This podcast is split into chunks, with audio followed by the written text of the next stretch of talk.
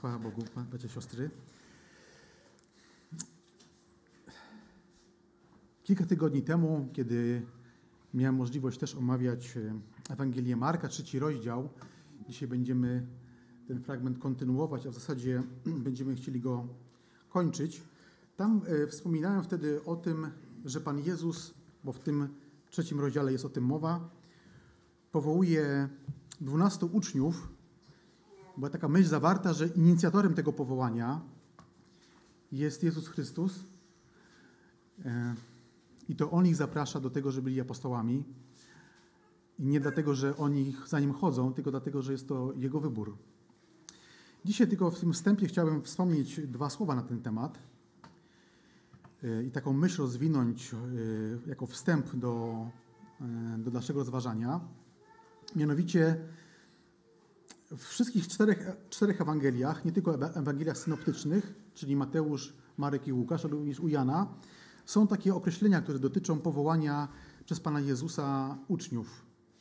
Na przykład czytamy, że powołał właśnie, ustanowił, wyznaczył, wezwał tych, których sam chciał. Takie są określenia w Ewangeliach, ale też w Ewangelii Jana Mamy w 15 rozdziale takie słowa, że Pan Jezus już w wieczerniku mówi do swoich uczniów: Nie wy mnie wybraliście, ale ja was wybrałem i przeznaczyłem do tego, żebyście wydawali owoc. Więc wszystkie cztery Ewangelie wskazują na to, że inicjatorem jest Pan Jezus tego wybrania. I to taka myśl przychodzi e, w związku z tym, że Pan Jezus jest tym inicjatorem wybrania, że ludzie nic nie mogą dodać do dzieła zbawienia. Ono jest poza naszym, poza naszą wolą. Zaraz wyjaśnię, dlaczego tak mówię.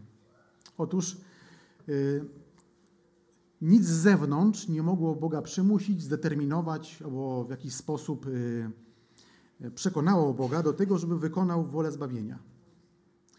W Piśmie Świętym, w Nowym Testamencie czytamy takie zagadkowe słowa, zagadkowe, bo wielu biblistów się nad nimi pochyla i cały czas się będziemy nad nimi pochylać. E, apostoł Paweł pisze, że przed wiekami, przed tym jak powstał świat, Bóg postanowił nas zbawić. Wchodzimy w jakąś wieczność, nawet przed wiekami, czyli w jakiś okres, który nawet trudno nazwać czasem, bo jeszcze czasu nie było, bo nie było punktu, w którym zaistniała e, ludzkość i materia, w którym Bóg już wiedział, co będzie w przyszłości i to wiedział od zawsze. Bo czytamy w Piśmie Świętym, że On jest niezmienny, czyli od wieków wiedział, co każdy z nas uczyni, jacy będziemy i co się stanie i będzie potrzebna również zbawienie. Dalej tego tematu nie będę rozwijał, bo go nie potrafię rozwinąć. Przyjmuję to za fakt, że tak jest, bo Bóg jest wieczny. Ale jakie z tego wynikają wnioski, że tak jest? Yy, no, chociażby to, że Bóg jest suwerenny. Nikt nie może wpłynąć na Jego wolę, jeśli tego nie chce. Ale są też takie trzy inne elementy tego. Jest też przestroga dla wierzących. Przestroga przed tym, jak przystępujemy do tak wielkiego Boga, z jakim nastawieniem serca. To e, widać szczególnie w psalmach, to drżenie e, takiego mm, pokornego serca, przepełnionego bojaźnią przed Bogiem. To jest jak najbardziej wskazane. Jest też w tym, w tym wniosku, że Bóg jest suwerenny, i to on podejmuje decyzję, co się będzie działo w przyszłości. Jest też zachęta, aby szukać woli Boga wobec, y, dla mnie w modlitwie, y, w Słowie Bożym. Bo y, Bóg myśli o ludziach nie jako masie, tylko jako jednostkach. Jest też w tym, w tym wniosku, że Bóg jest suwerenny, jest też pociecha, że nic nie odmieni Jego woli zbawienia ludzkości. Cokolwiek by stanęło Bogu na drodze, nie będzie to problem, w którym zatrzyma się i zada sobie pytanie, co teraz? Bo już to wie. W księdze Izajasza czytamy: Narody są jak kropla w wiadrze, tak Bóg mówi o sobie, i znaczą tyle, co pyłek na szalach wagi. Jednym z moich pierwotnych zawodów to jest złotnictwo. I zwodnicy używają wak, no teraz już są elektroniczne, ale kiedyś były szalkowe, przykrywane takim kloszem szklanym albo z plexiglasu. Tam były czasami drzwiczki, wkładało się e, ważony metal, Chodziło o to, żeby ono nie zabrudzało się, no i też, żeby wiatr tymi, fal, tymi szalkami nie, nie poruszał, żeby to było odcięte od, od, yy, od zewnątrz. Ale nikt się nie przejmował tym, że tam było trochę kurzu, no bo, bo zawsze trochę było, tak? Takie mam skojarzenie. Oczywiście może takiej wagi nie używano w czasach Izajasza, ale myślę, że też były dokładne wagi, żeby ważyć metale szlachetne. No i nie da się tak wyczyścić tej podstawki do ważenia, żeby ona była idealnie czysta, bo zawsze trochę pyłu na nim będzie. A Bóg mówi, że ten pył to całe narody. A w tych narodach jest każdy z nas. I Bóg przed wiekami, przed przed wiekami, o każdym człowieku już wtedy wiedział, już wtedy pomyślał.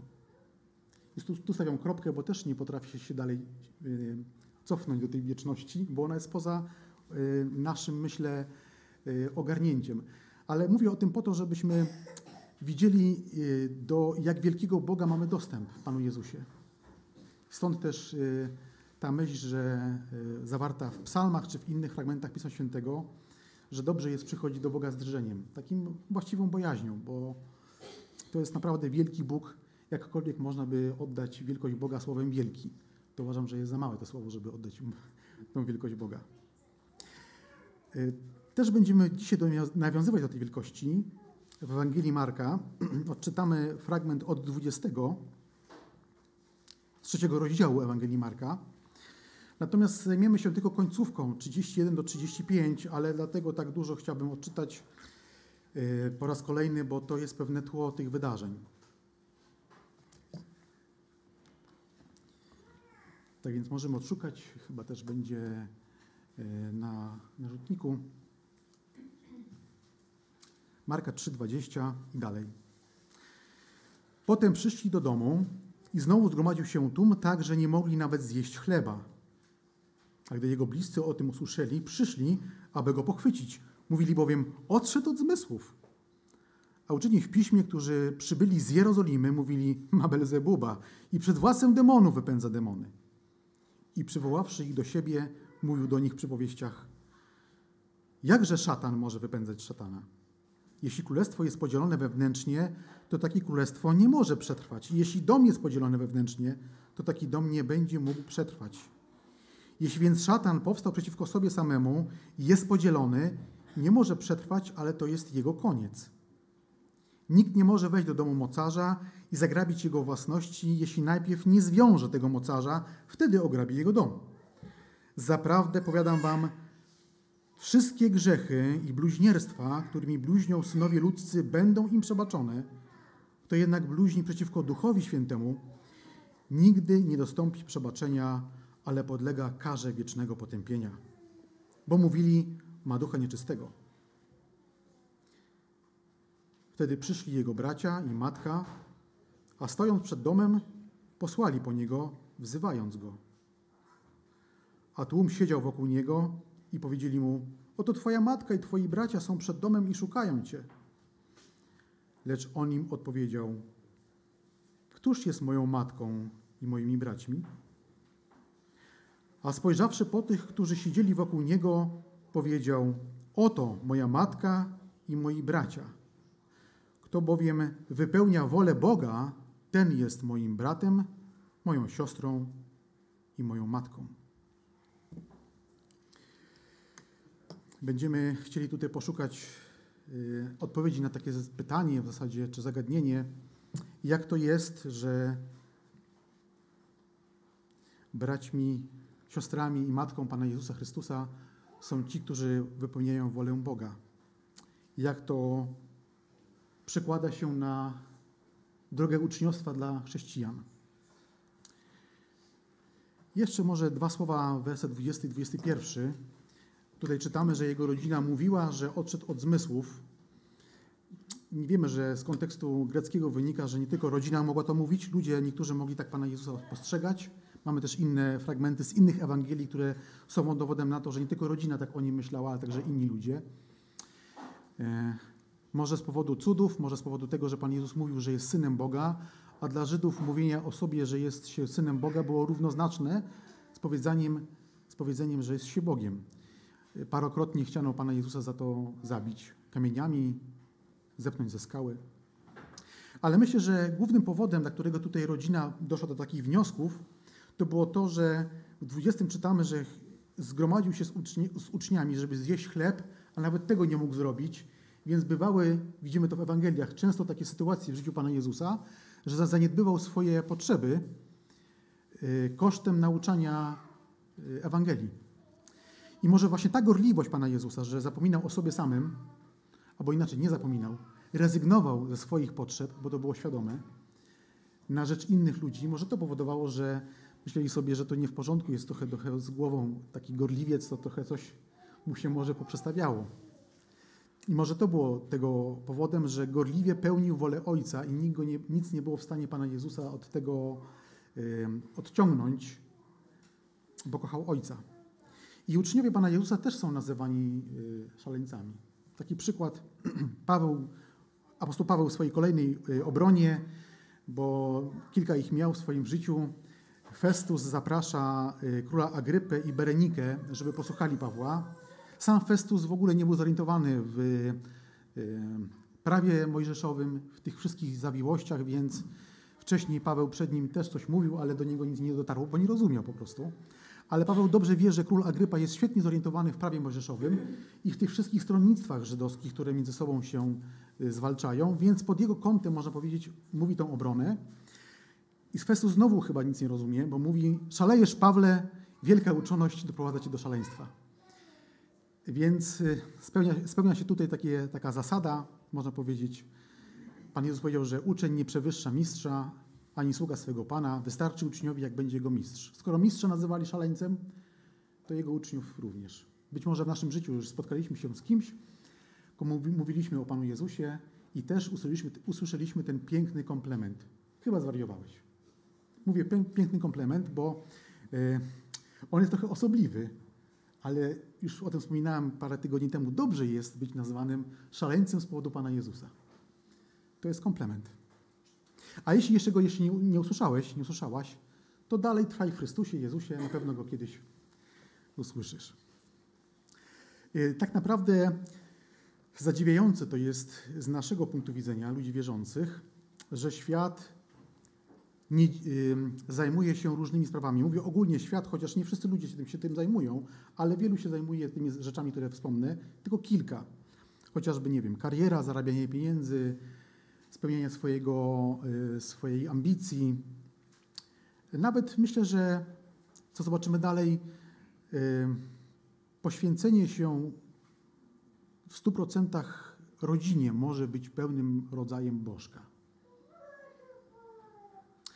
I kiedy ludzie tak żyją, no to świat mówi, to jest w porządku, dobrze jest mieć jakiś cel życiowy. Właśnie kariera, pieniądze, inne rzeczy. Z drugiej strony trudno się dziwić ludziom, którzy nie znają Boga, że mają takiego, takie zajęcia, tym, temu się oddają, no bo czemu mieliby się oddać? Człowiek potrzebuje jakiegoś, jakiejś esencji w swoim życiu, żeby mógł, y, żeby ona nadawała y, sens naszemu życiu, jakiejś treści.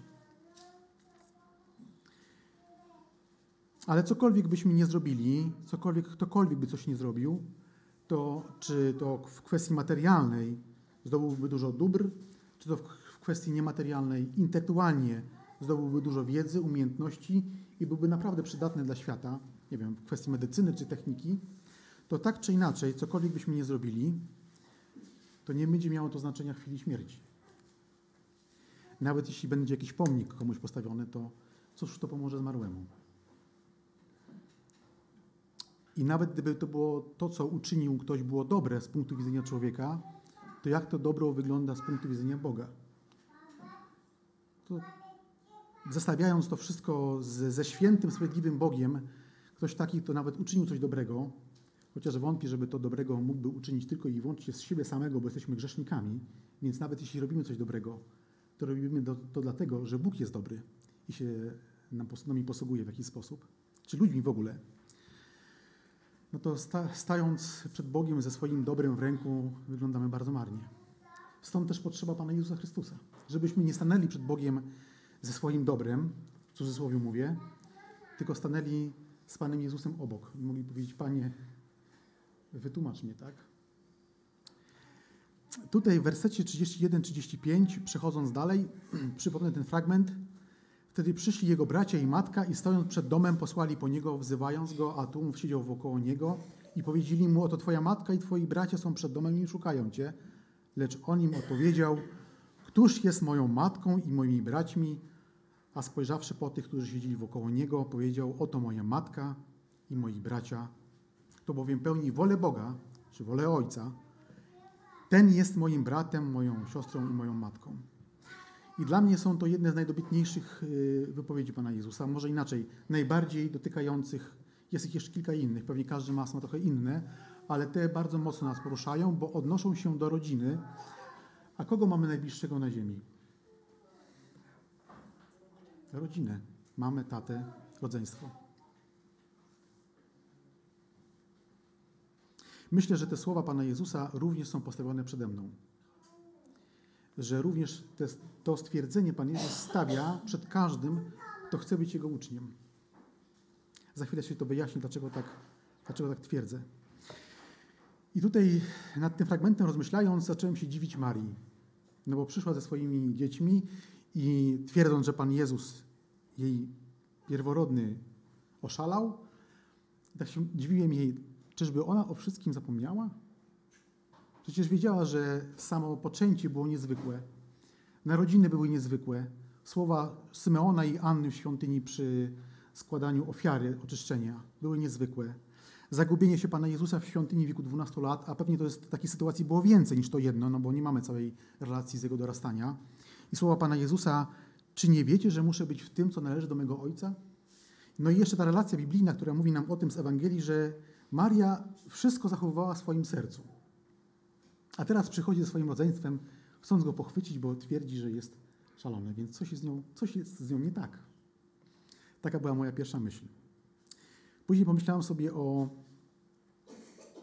Eliaszu, jeśli dobrze pamiętam, który, który na górze Karmel sam jeden dokonuje wielkiej rzeczy, błogosławiony przez Boga, yy, mokra na wskroś ofiara jest trawiona przez ogień z nieba, a przeciwko niemu go prawie pół tysiąca kapłanów Baala. Ale zaraz potem, może za dwa zarazy potem, dostaje informację, że Jezebel, też szczególna kobieta, chce się go pozbyć po prostu obiecuje mu śmierć i tenże Eliasz załamuje się i życzy sobie śmierci. No to nie pamiętam, co było na górze Karmel? Ale tak to wyrzucając i Marii, i Ezechiaszowi te, te rzeczy, pomyślałem sobie nagle o sobie. I patrząc na swoje życie, doszedłem do wniosku, że jednego dnia wielbi Boga w modlitwie, widząc, jak składa nie, nieułożone części układanki w moim życiu i to jest piękne, bo nie mam w tym żadnego udziału. Bóg jest wielki, stwierdzam to w modlitwie i widzę to. A kolejnego dnia przed, przed inną trudnością wrzucam Bogu, co teraz ze mną będzie? No Bóg by mógł powiedzieć, powiedzieć Daniel, ale pamiętasz, co było wczoraj? Już zapomniałeś? Kilka dni temu trafiłem na y, YouTubach na koncie y, Kościoła Ewangelicznych Chrześcijan w Ruptawie na taki trzyczęściowy, takie trzyczęściowe nauczanie, takie kazanie brata Jana Gunki nagrane. Ono nosi tytuł Nauka i nauczanie. I tam w pierwszej, w, trzy, w drugiej części i w trzeciej części pada takie sformułowanie zapomnienie osłabia zaufanie. Kiedy sobie to słuchałem, tak jakoś lekko, nagle padły te słowa i mnie dotknęły. Rzeczywiście, zapomnienie osłabia nie tylko zaufanie, ale również miłość, wiele różnych rzeczy. Jeśli się człowiek nie przypomina sobie tego, co Bóg dokonał w jego życiu, tylko przychodzi po raz inaczej, czerpie od Boga kolejne rzeczy, no to można tam to wszystko wrzucać do plecaka i nagle okazuje się, że zawsze jest za mało. Dzięki Bogu mamy Pismo Święte, spisane po to, żebyśmy mogli patrzeć na to, co Bóg uczynił w życiu ludzi, którzy Mu ufali. Jeśli oczywiście tu zaglądam, to moje zapomnienie nie osłabi zaufania. Jeśli w modlitwie rozważam y, to, co Bóg mi dał, to moje zapomnienie nie osłabi zaufania. Ale tak się może stać. Pan Jezus w Ewangeliach, w trzech Ewangeliach synoptycznych Mateusza, Marka i Łukasza w dość krótkim czasie kiedy je śledzimy, e, doznaje kilku różnych przeciwności. Po wielu cudach, niezwykłych cudach, które miały wskazywać, że jest Mesjaszem, proś, pro, proszony jest w cudzysłowie o znak z nieba, czyli o jakiś taki niezwykły dowód na to, że właśnie on jest tym Mesjaszem, bo to, co uczynił wcześniej, to jeszcze za mało. E, uczeni w piśmie zastawiają na niego pułapki, jedna po drugiej, żeby go gdzieś usiedlić w jego słowie albo czynie. No tutaj w tym trzecim rozdziale widzimy, że jego rodzina mówi, że oszalał, a uczeni w piśmie mówią, że jest w specjalnej wzmowie z diabłem, z księciem ciemności, dlatego że wypędza inne demony. Nie jest tylko opętany, jest w specjalnej zmowie z diabłem, więc jest czarownikiem. A prawo mojżeszowe o czarownikach mówiło tylko jedno. Ukamienować. Więc takie sytuacje spadają na Pana Jezusa, ale jak widzimy, nic takiego, co go dotykało, nie było w stanie go poruszyć z jego drogi, jaką miał wyznaczoną przez Ojca, żeby wypełnić jego wolę. Różne rzeczy na niego spadały, ale to nie powodowało, że zwalniał, tylko cały czas podążał w kierunku krzyża. Niezmiennie, jak dzisiaj już to słyszeliśmy, z własnej woli do tego miejsca podążał i chociaż jak śledzimy Ewangelię, y, tam uczeni w piśmie, chcąc, y, no, planując tą zdradę, tylko nie w święto, żeby nie było rozruchów. A Pan Jezus właśnie w święto został zabity, bo tak właśnie miało być. Więc chociaż chcieli inaczej go zabić, to zabili go tak, jak on chciał. Więc nic nie było w stanie z tej drogi zbawienia zatrzymać czy wysadzić. I ta myśl jest bardzo pocieszająca dla każdego ucznia Chrystusa. Dlatego, że jeśli jesteśmy wpatrzeni w Pana Jezusa, nic w stanie nie będzie nas również wysadzić z naszej drogi uczniostwa. Y, użyłem sformułowania wpatrywania się w Pana Jezusa. Chciałbym wyjaśnić, co mam na myśli, bo to nie jest taka ewangeliczna, ewangeliczne hasło, które nic nie znaczy, a dobrze brzmi i fajnie się go używa w kazaniu. Chciałbym je wytłumaczyć, co mam na myśli. Y, znaczy to, że Chrystus jest pierwszy w każdym aspekcie i elemencie naszego życia. Takie oczywiste, wpatrywanie się Pana Jezusa. Jedynie z miłości do Jezusa podejmuję się służby w Kościele, jedynie z miłości do Jezusa mam relacje z braćmi i siostrami, jedynie z miłości do Jezusa, do Jezusa coś robię, mówię. E, jeśli priorytet ten będzie inny, to będzie się psuło coś. Będę ze służby czerpał karmę dla mojej pychy, na przykład. Chociaż z zewnątrz to nie będzie widoczne. Ale jeśli będę, nie będzie tym motorem do wykonywania służby czy relacji z bliskimi, z rodziną Pan Jezus, to zawsze gdzieś się jakieś, jakaś nierówność po, pojawi. I to właśnie znaczy, kiedy użyłem sformułowania wpatrywać się Pana Jezusa, stawiać Go na pierwszym miejscu. Przez Jego pryzmat patrzeć na wszystko inne. Y, I taka społeczność z Panem Jezusem powoduje, że możemy na Niego patrzeć niejako, albo mieć z Nim relację niejako twarzą w twarz. Tak jakbyśmy rzeczywiście z Nim mogli rozmawiać bezpośrednio. I wtedy nic nie jest w stanie nas odwrócić od drogi, od drogi, od wąskiej drogi zbawienia. Nawet jeśli są jakieś różnice w tym, co rozmawiamy o Piśmie Świętym, albo nawet to, co jest poza Pismem Świętym, a mamy jakieś różnice, to jeśli patrzymy na siebie przez pryzmat miłości Chrystusa, no to nic nas nie skłóci, bo zawsze pierwszym punktem odniesienia jednego i drugiego brata, siostry jest Chrystus. Będziemy mogli wtedy mówić o swoich odczuciach, nawet różnych, bez e, jakiegoś, nie wiem, e, przekąsu czy, czy jakiegoś, jakiejś złośliwości. Dla każdego pana, y, ucznia Pana Jezusa początkiem wszelkiego planu, działania, mówienia jest Pan Jezus i końcem wszelkiego planu, działania, mówienia jest Pan Jezus. Ale właśnie dlaczego, dlaczego taka jest droga dla uczniów Pana Jezusa? Bo mamy oświadczenie, oświadczenie Boga Ojca. Twierdząc, że zawsze we wszystkim pierwszy powinien być Pan Jezus, ktoś mógłby zadać pytanie, no dobrze, a gdzie jest Bóg Ojciec? To nie jest jakiś tam dziwna zmiana hierarchii. Zwróćmy uwagę na bardzo dobrze znany fragment z Ewangelii Mateusza, 17 rozdziału. Będziemy musieli go odszukać, jeśli chcemy, bo e, jeśli dobrze pamiętam, nie pisałem jego namiarów, żeby go pokazać. To jest jedno zdanie, ale z bardzo znanego nam e, wydarzenia. Mateusza 17:5.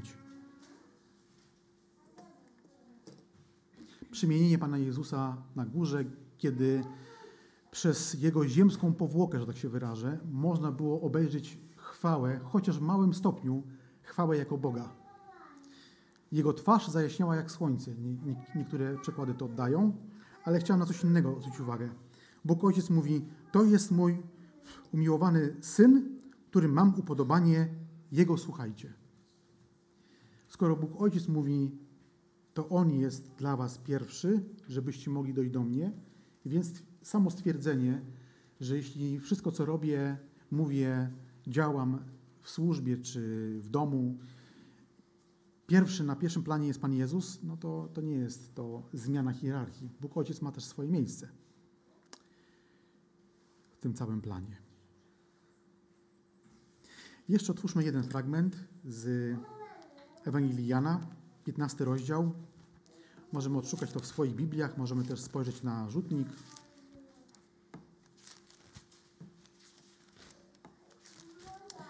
Jana 15 rozdział, 4 i 5 werset.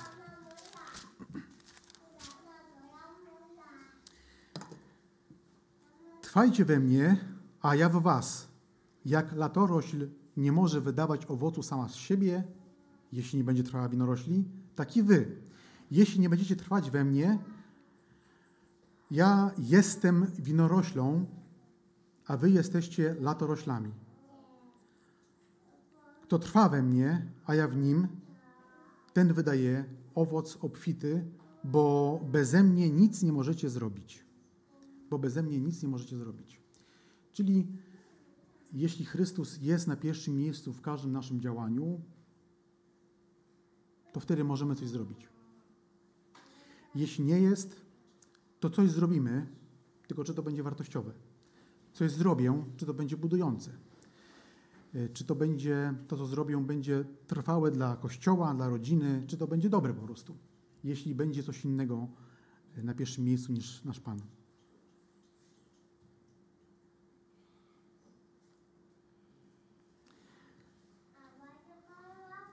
Jest to taka myśl, która jest jedną z najważniejszych lekcji dla każdego, kto podąża za Panem Jezusem, a także dla każdego, kto chce podążać za Panem Jezusem. Pan Jezus mówi, że kto chce za nim pójść, musi wziąć krzyż. Swój własny krzyż. Ja przypomnę ten fragment z wersetu 35 i 4, który omawiamy. A spojrzawszy po tych, którzy siedzieli wokół niego, powiedział: Oto matka i bracia moi, kto wypełnia wolę, wolę Boga, ten jest moim bratem, moją siostrą i moją matką. I te słowa mogłyby się wydawać szorstkie, skoro tak Pan Jezus mówi o swoich bliskich, ale kiedy zastanowimy się nad tym, ile w Ewangeliach mamy dowodu na to, jak bardzo kochał matkę i swoją rodzinę, no to wtedy y, widzimy, że to, ta myśl, że to było szorstkie, nie jest takie, taka już oczywista. No jest sam, sam fakt tego, że umierając na krzyżu też polecił opiekę swojej mamie, ukochanemu uczniowi. Gdyby Pan Jezus zawiódł w tym przykazaniu z Bożym czci swojego matkę i ojca, gdyby tam gdzieś była jakaś jego uchybienie, możemy być pewni, że jego wrogowie by na pewno mu to wypomnieli. A w Ewangelii Jana Pan Jezus sam rzuca wezwanie. Któż z was może mi udowodnić grzech? Tak parafrazuję te wypowiedzi. I nie mówił to do tych, którzy go kochali, tylko do tych, którzy byli jego wrogami. I była cisza. Gdyby ktoś miał coś na niego, to na pewno byłoby to wyjęte. Tak więc z całą pewnością Pan Jezus ceni swoją rodzinę, ceni te więzi, a jednak mówi takie słowa, które są bardzo takie dosadne. Myślę, że przez to Pan Jezus pokazuje, że jest więź, która jest trwalsza i ważniejsza niż więzi, y, które mamy z własną rodziną. Że na nowej ziemi, na nowych, nowych niebiosach ta więź będzie wieczna, więź z Ojcem, Synem i Duchem Świętym. I dlatego tak to mocno podkreśla. Uczniostwo zabiera w sobie więź duchową, która jest wieczna, a więź y, pokrewieństwa na ziemi jest czasowa. Po prostu. To nie znaczy, że y, będziemy jako ludzie zbawieni mijać, mijać mimo na nowej ziemi swoją rodzinę, ale ta więź nie będzie ważniejsza niż to, co otrzymujemy od Pana. Do, tej, do tego fragmentu, który czytaliśmy, dzisiaj w ogóle omawiamy, werset 34, 35 z Ewangelii Marka, trzeciego rozdziału. Otwórzmy jako porównanie może fragment z Ewangelii Mateusza, 10 rozdział, 21 werset. Otworzymy Ewangelię Mateusza i Łukasza, które mówią o tym samym, tylko w dwóch różnych relacjach. To też będziemy mogli obserwować na, na rzutniku. 10, 21, czy też od 21.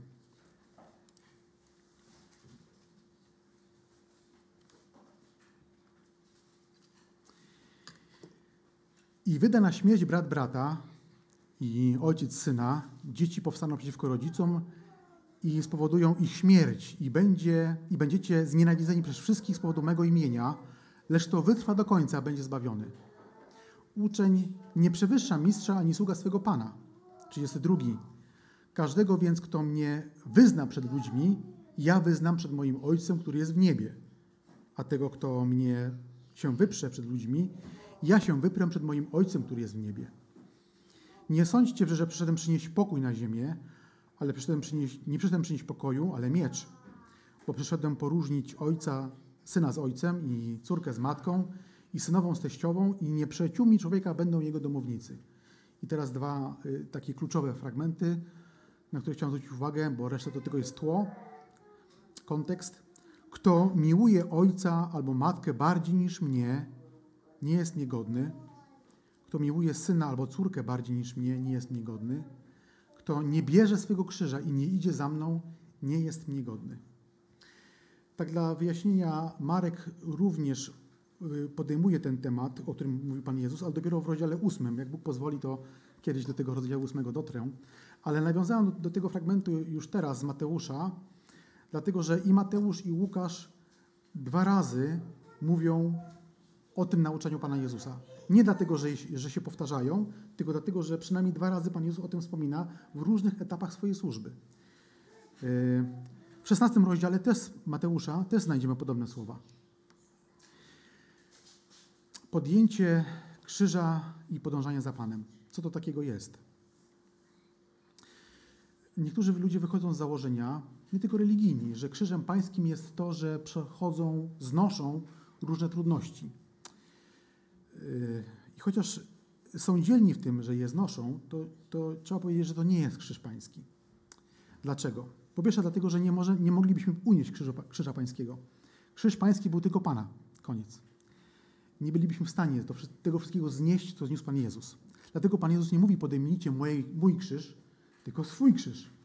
Ale czy krzyżem są tylko są trudności, kłopoty, tragedie, yy, które przechodzimy w życiu? Gdyby tak było, to każdy człowiek, nawet niewierzący, nawet ateista, jakiś krzyż by niósł, bo przychodzi trudności.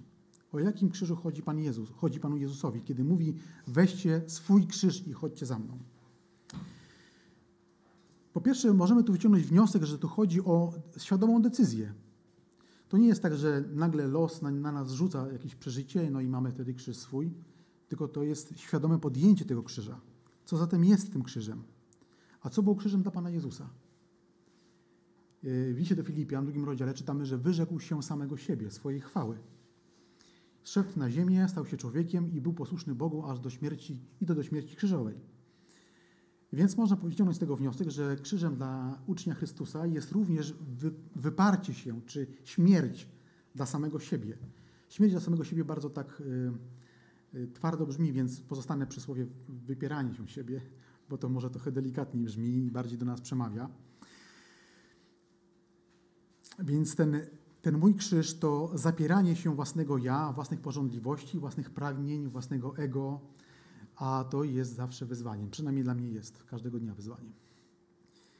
Myślę, że to jest tylko połowa tego krzyża, a druga połowa to również wyparcie się tego, co jest naturalne dla mnie.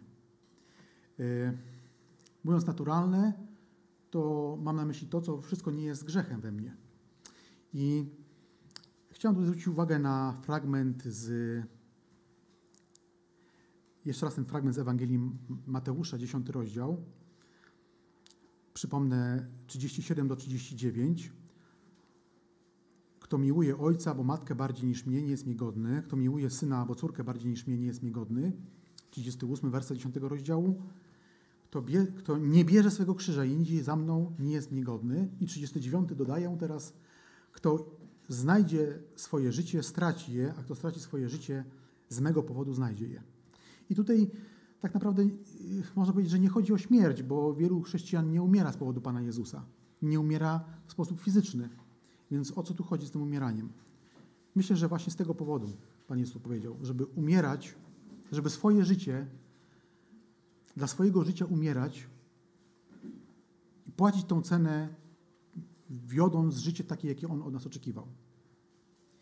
Bardzo wysoko postawiona poprzeczka. Kto z ludzi może do niej doskoczyć? Myślę, że nikt.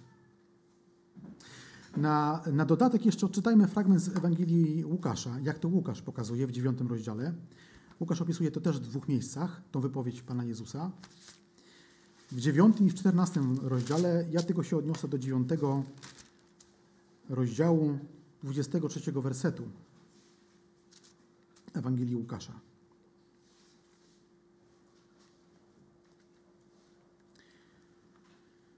Mówił też do wszystkich, jeszcze raz może zaznaczę to, mówił też do wszystkich, nie, nie tylko do swoich uczniów. Jeśli ktoś chce pójść za mną, niech się wyprze samego siebie, niech bierze swój krzyż każdego dnia i idzie za mną. Kto bowiem chce zachować swoje życie, straci je, a kto straci swoje życie z mego powodu, ten je zachowa. Każdego dnia swój krzyż. Więc to oznacza, że nie da się jednorazowo y, postanowić, że nie będę żył dla siebie, tylko dla Pana Jezusa i koniec. Bo ten element grzechu, który jest we mnie, który jest w moim sercu, za każdym razem będzie chciał wziąć górę. Więc to jest, jeśli położymy się spać i wstaniemy, bo w śnie tego, tej walki nie musimy toczyć. Jeśli położymy się spać i wstaniemy, to musimy na nowo podejmować ten krzyż i walczyć z samym sobą. Y, jako tylko taką ciekawostkę przeczytam fragment z Łukasza, 14 rozdziału, jak to Łukasz po raz kolejny mówi tą lekcję Pana Jezusa. Nie musicie szukać, tylko przypomnę, bo tu są takie słowa Łukasza 14:26 dla zainteresowanych. Jeśli ktoś przychodzi do mnie, a nie ma w nienawiści swego ojca, matki, żony, córki, syna, w nienawiści. Dlaczego takie twarde słowa? Czy tłumacz się nie pomylił? Myślę, że w waszych Bibliach też tak jest. Chociaż ja używam UBG, to myślę, że tak samo jest u was.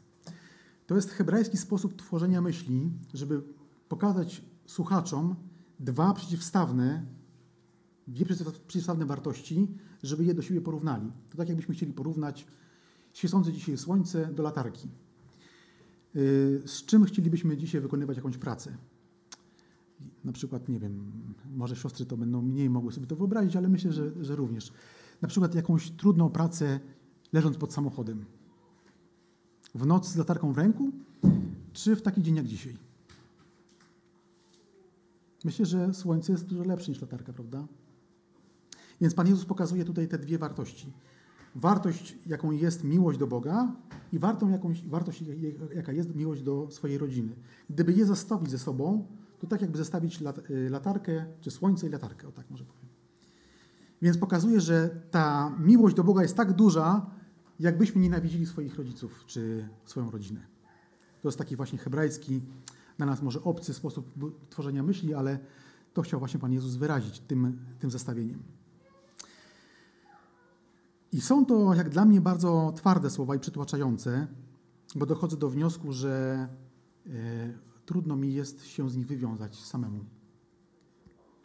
A z drugiej strony wiem, że Pan Jezus nie chce, żebyśmy byli dziwakami, którzy żyją w pustelni, odcinają się od swoich rodzin i żywią się korzonkami. Nie o to chodziło. Pan Jezus stara się pokazać, jak wielkie musi być pierwszeństwo miłości do Boga, do Niego samego, niż do wszystkiego innego, nawet rodziny. Jak bardzo jest to trudne. Nie potrafię tego określić, to jest bardzo trudne. Więc myślę, że jestem przekonany, że aby wziąć swój krzyż i wyrzec się samego siebie, tak dalece, żeby nawet wyrzec się nie tylko rodziny, ale siebie samego, myślę, że jest tu, jest tu konieczny pomoc Ducha Świętego. Inaczej y, trafiamy na ścianę z metalu i, i z betonu. Nie jest to możliwe, żeby to pokonać. Dlatego, że siła naszego grzechu jest tak przemożna, naszej pychy jest tak wielka, że nie damy rady jej pokonać. Przynajmniej ja swojej na pewno nie. Czy Pan Jezus taką, taką pomoc gwarantuje? Z całą pewnością to wiemy. Chciałbym tylko mm, w tym temacie, albo w, tym, y, w tej myśli, y, abyśmy zwrócili uwagę na fragment z Ewangelii Jana, 17 rozdziału.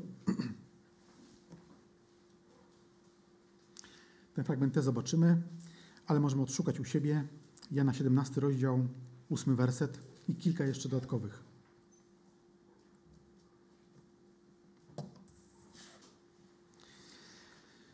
Dałem im bowiem słowa, które mi dałeś. To jest modlitwa Pana Jezusa, tak zwana arcykapłańska, tak jest nazywana w niektórych Bibliach. A oni je przyjęli i prawdziwie poznali, że wyszedłem od Ciebie i uwierzyli, że Ty mnie posłałeś. Ja proszę za nimi. Nie proszę za światem, ale za tymi, których mi dałeś, bo są Twoi. 16. Nie są ze świata, tak i jak i ja nie jestem ze świata. 19 a ja za nich uświęcam samego siebie, a ja za nich uświęcam samego siebie, aby i oni byli uświęceni w prawdzie. A nie tylko za nimi proszę, lecz za tymi, którzy przez ich słowo uwierzą we mnie, aby wszyscy byli jedno, jak i Ty, Ojcze, we mnie, a ja w Tobie, aby i oni byli jedno, aby cały świat uwierzył, że Ty mi posłałeś. W tym fragmencie odniosę się do tego, co powiedziałem na wstępie, do tej przedwiecznej wiedzy Ojca o potrzebie zbawienia ludzkości, o tym, że ludzkość upadnie i potrzebuje Pana, Pana Jezusa. To już wtedy Bóg wiedział, że taka modlitwa będzie potrzebna za nas wszystkich. Czy to nie jest wspaniałe, że widzimy w tym również ludzi dzisiaj zbawionych, samych siebie? Pan Jezus prosi za mnie osobiście, bo mówi nie tylko za nimi, ale także za tymi, którzy uwierzą w Jego Słowo. Więc również za każdego z nas Pan Jezus się modli do Ojca. Podsumowując ten fragment, który dzisiaj rozważamy z Ewangelii Marka, trzeci rozdział 31 do 35, Pan Jezus przedstawia koszt uczniostwa. Czy jest on bardzo duży? Tak, jest on bardzo duży. To jest duży koszt. Wyrzeczenia samego siebie, nawet, nawet swojej rodziny. Nie w tym sensie, żeby ją opuścić. Wiemy o tym, że nie o to chodzi. Chodzi o to, żeby kochać bardziej Boga niż swoich bliskich. I w tym też wielu ludzi pewnie będzie myślało, że zwariowaliśmy. No bo rodzina to największe dobro. Prawda, ale w porównaniu z Bogiem to nie ma porównania. Po prostu. Ale Pan Jezus zaprasza, żeby go naśladować i żeby zapłacić ten koszt, który on już zapłacił. I gdybyśmy tak śledzili yy, przez Ewangelię życie Pana Jezusa, no to nie, musimy, nie, nie znajdziemy każdej sytuacji, w której był Pan Jezus, która odzwierciedla naszą sytuację, każdą jedną, no bo nie starczyłoby Jego życia, ale doświadczył każdej, każdego rodzaju wyzwania, które jest w naszym życiu. Więc nic, co przechodzimy, nie jest mu obce. Nawet to, kiedy wyrzekła się go w jakimś sensie jego rodzina, bo go nazywają wariatem. No to i to nie były żarty, to, były, to było na poważnie. Tak więc musiałoby to być bolesne. Więc Pan Jezus pokazuje nam, że płaci, płaci tą, ten koszt i również mówi, że taki koszt będzie konieczny do zapłacenia Jego uczniów. Wskazując na uczniów, wskazując na Ciebie, na mnie, mówi Oto moja matka i bracia moi, kto bowiem wypełnia wolę mego Ojca, jest moim bratem, jest moją siostrą i moją matką. Jesteśmy rodziną Pana Jezusa. Jeśli wypełniamy wolę Ojca, chcemy to robić. W tym względzie zakończmy nasze rozważania fragmentem z listu do Rzymian. List do Rzymian jest nazywany przez niektórych komentatorów piątą Ewangelią. List do Rzymian, ósmy rozdział. Możemy odszukać w swoich Bibliach, możemy patrzeć na ekran. Ósmy rozdział, czternasty werset. Wszyscy bowiem ci, którzy są prowadzeni przez Ducha Bożego, są synami Bożymi. Każdy, kto się zrodził na nowo i wyznał swoją wiarę w Jezusa jako swego Pana jest prowadzony przez Ducha Bożego i jest dzieckiem Bożym. 15. Gdyż nie otrzymaliście ducha niewoli, aby znowu się bać, ale otrzymaliście ducha usynowienia, tu chodzi o Ducha Świętego, usynowienia, który, przez którego wołamy Abba Ojcze. Wtedy słowo Ojcze w stosunku do Boga nie jest tylko i wyłącznie jakimś tam tytułem, tylko czujemy, że jest Bóg naszym rodzicem, bo nie dlatego, że tak mi się zdaje, tylko dlatego, że tak świadczy we mnie Duch Święty, że tak jest. Więc nie jest to ze mnie. Ten to duch, chodzi o Ducha Świętego, poświadcza naszemu duchowi, czyli naszemu wewnętrznemu duchowi odrodzonemu przez Boga, że jesteśmy dziećmi Bożymi. To jest piękna informacja. Wszyscy, kto podąża za Panem Jezusem, są dziećmi Bożymi. Jeśli więc dziećmi, to i dziedzicami. Dziedzicami Boga, a współdziedzicami Chrystusa, jeśli tylko razem z Nim cierpimy, abyśmy też byli z Nim uwielbieni. Widzę, że macie otwarte Biblię swoje.